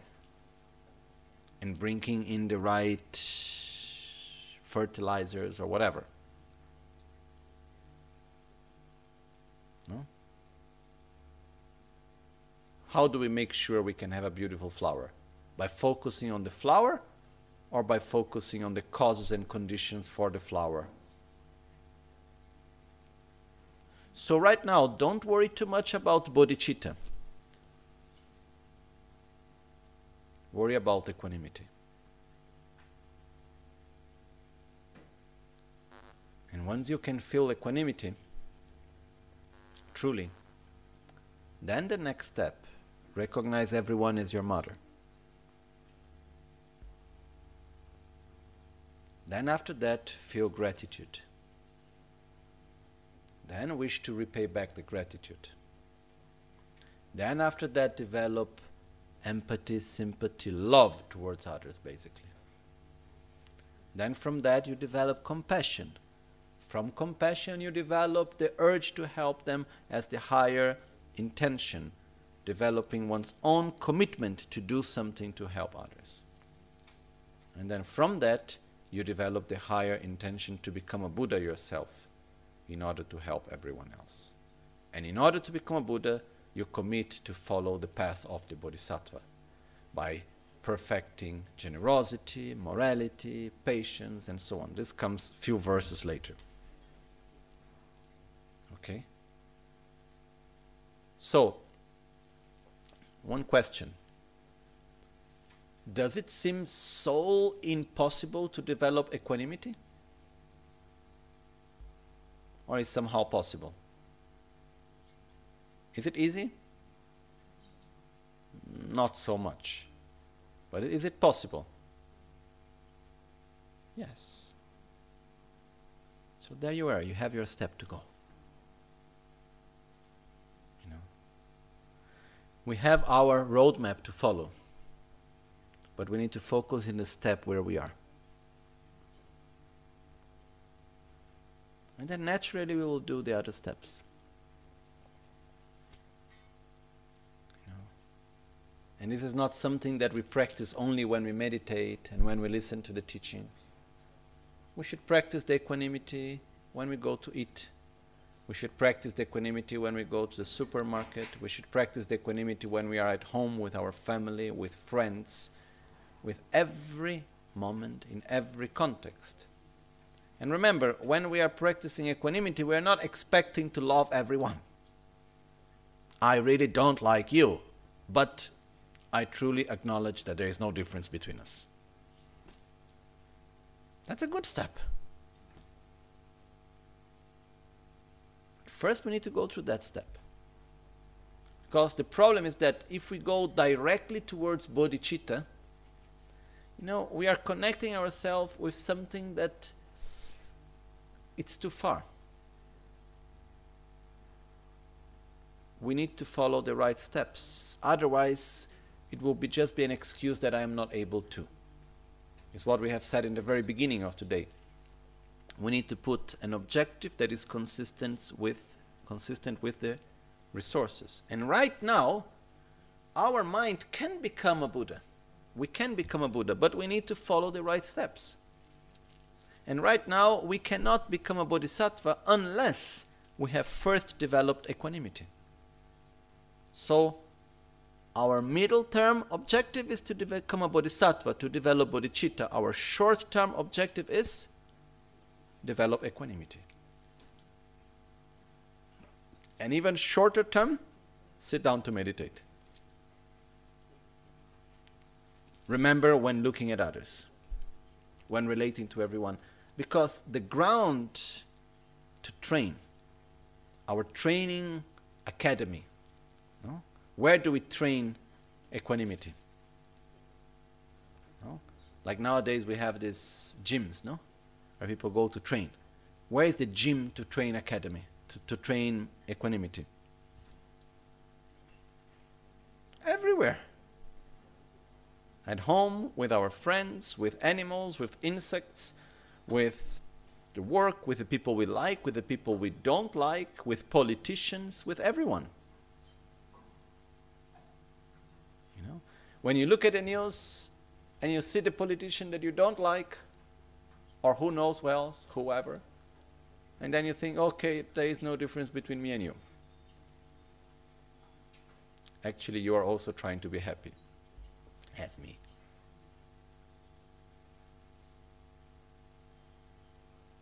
We must be able to feel that towards each and every one. This is the step that we need to realize. Once we realize that step, then we go to the next one, recognizing everyone as our mother. So we have Tangyom, which is the basis, equanimity. Then after Tangyom, we have Marshe, Chindren, Chinsu, Yuwon Champa, Ningje, Laksam, Chanchukisem. So we have Tangyom, equanimity. Marshe, recognizing one's own mother. Chinje, developing gratitude. remembering gratitude, developing gratitude. Trinso, wanting to repay back the kindness. Yuan Champa, developing love with sympathy and empathy. Nyingje, compassion. Laksam, higher intention. Chanchub Gisem, the mind of enlightenment, bodhicitta. Okay? When we look to this process, does it seem more possible to realize bodhicitta? If you feel you can develop equanimity, you can be sure that you can develop bodhicitta. And it's very important to see the roadmap, to see the steps, and to see that we are able to do the first step. That's fundamentally important. And we have no hurry to reach the last one. We have hurry to walk on the first one. It's called in Tibetan Gyundre Menga Dun. Gu means cause, Dre is result, Menga is instruction, Dun is seven. Okay? The instructions of the seven causes and result. Okay? which basically the final result is to develop bodhicitta. And you have the seven causes of bodhicitta, and here we could discuss if it's seven plus one or six and one result. Six causes, one result. The process is the same. It's just that, technically speaking, when we start developing bodhicitta, in the beginning, bodhicitta is not complete. Okay, that's why it's seven causes and then until we develop the actual bodhicitta. But this is now, it's too technical to enter right now. In the beginning, when we start training in bodhicitta, we train in what is called Purushungishumbe Rotabu Chenchugisem, which is that the bodhicitta that is similar to the taste of the bark of sugar cane. Basically, I don't know if you have ever eaten sugar cane, like directly if you take sugar cane, in Brazil we have a lot, in India also, so I have some experience with that. It's sweet. But if you take just the external part, like how do you say the the bark? How do you call that in English? No, yeah, the external part, like the cover, no, like the that you peel out, okay, and you take out that the skin, okay, and you eat it. It is sweet but it's not as sweet. It has the same taste as the inner part of the sugar cane. But the inner part is much, much, much better. Okay? So it's similar, but it's not the actual thing. Okay? So in the beginning, we develop a bodhicitta that is similar to the actual bodhicitta, but it's not the actual bodhicitta. The main process is that in the beginning, when we try to develop bodhicitta, the Purshung Shumbe Rota Bochenchu Gesem, which is the bodhicitta that is similar to the taste of the bark of the sugar cane, of the taste of the bark of the sugar cane, it's in the moment in which we have total intention to help sentient beings, but we have not completed the trust that we can make to reach Buddhahood. We have full compassion and love towards others, but we don't have full trust that we can become a Buddha to help them. We want, but we don't have full trust yet. We develop full bodhicitta when we have full trust that we can help, that we can become a Buddha to help them. Okay, so bodhicitta requires love towards others and trust in oneself. And it is said that in the beginning of bodhicitta, a bodhisattva can step back, can give up in bodhicitta. But the only reason why a bodhisattva may give up on bodhicitta in the very beginning, after the first level, then this cannot happen anymore. But in the beginning, on the first level, why a bodhisattva can give up is not because he doesn't he or she doesn't care anymore for others, but because he or she doesn't believe anymore in oneself. It's like, oh, it's too difficult to become a Buddha to help others. At least I will go out of samsara, so at least I don't bother anyone, anyone else, you know? Because it's too difficult to become a Buddha. I will not be able to do that. The path of the Bodhisattva is too difficult for me. I will not be able to do that. Even though I would like so much, I'm not able. So the bodhicitta, the seventh step, requires developing this strong trust into oneself. This high self esteem, in which I can perfect generosity, I can perfect morality, patience, joyful effort, concentration, wisdom, I can become a Buddha. I can overcome ignorance. I am able to do that. It will take time, but I will make it in order to help each and every sentient being. When we have that deep, strong trust in oneself, in order to help each and every sentient being, that's when we have developed the actual bodhicitta. Okay? So, uh, right now, what is the most important is for you to believe that you can make the step that is in front of you. And to see the next steps that you need to do after. Because when we see that the step that is in front of us, we can make it, this means we can do the whole path.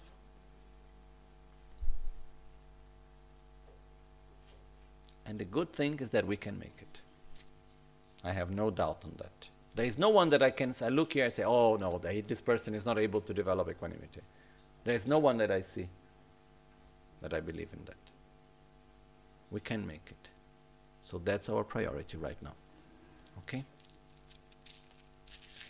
So tomorrow we will go to the next verse, which refers to the next, day after tomorrow, that refers to the next method. Because there are two very powerful tools to develop bodhicitta the seven causes and result, the instructions of the seven causes and result, Gyundre that we have seen today. And the next one is called equalizing and exchanging self with others. Okay? So this is the two methods. The first one we have seen, and then we will see the next one. We are very fortunate because for centuries, these two methods they have gone into different paths. So there were many practitioners that they received one method, but Atisha received both. And when he brought the Dharma to Tibet, he, he taught us both methods and how to integrate them. Okay, and this is we are very very fortunate. So verse 89 nyamta drowa digun dagi ma yayan tingi kyang pe tsul samne dukpe pula tsewe mashintu chömi ninja kewar jingilop now when you read verse 89 maybe you can understand it a little bit better. Having considered how all these pitiful beings these suffering beings have been our mothers and have raised us in kindness again and again we seek your blessings to develop authentic compassion, like that of a loving mother for her precious child. Okay? Saya shia pege chukshie me to chan ri rab ling shie ni de gemba di sangye shindula mikte ulwargi Drugun namda shingla che parasho Jetsun lame kutse rapten chi Namkar chinle chokchur gepa dang Losan tempe dreme sasum ki Drove munsel taktu ne gyur che yedam Guru Ratna Mandrala Kam Niryatayami.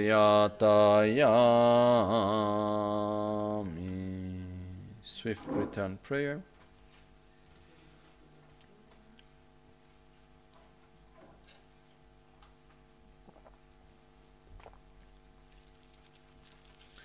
Dechen gyabo lama heru kaya dechen tarba choge shayane Dechen tabshe nge ten nyingpo chen, dechen yabyon sumge dakyon tso, lo san tenpe nyenche sipe mi, tup ten zime kyun yang por, trinle drove mari mumba chen, shenpen le dro yarpe la ngun Gongyo pawo pamu tsonam ki meto dudan rolmo yerkedre. Chepe tsugi shekshintu daja dunwe soldeba yutsangon shiwe koi drowa dzumgesu shiwe sungi chedra nawarajeb shiwe tuni shimbe jamzeshi shide semba chenpo nyurchun sho tupten dutsi nyimbe shimben chu. Semche rarang kamda mungoru dogu tsimze drubwa rinpoche rime drowe nyenchi nyurchun sho. Drupwan kyunyi druwe shidre tsun daso namkyan shide tun jisi druwa shide trongcho tu male tesi kyosha tunzo chi dacha remen chishin drupala lama kuncho sumgi tujin dang kebra tenson dorje shukden tse namshe trinle maye tongro zo kewa kundu yanda lama dang drame cheki pela longche chi sadan lamge yunten rabzo ne dorje change kopa nyu Sho simche ne ba chi nye pa nyurdu ne le targyur che drove ne ni ma le pa taktu chungwa me bra sho me nan tu dan dem Sangha dejo drupa ye khandru simbo la sopa nyinje semdang dengyuru chi chona guna ludang sem dunga neba chinye pa teda dagi sonam gi teka gyatso topa arasho.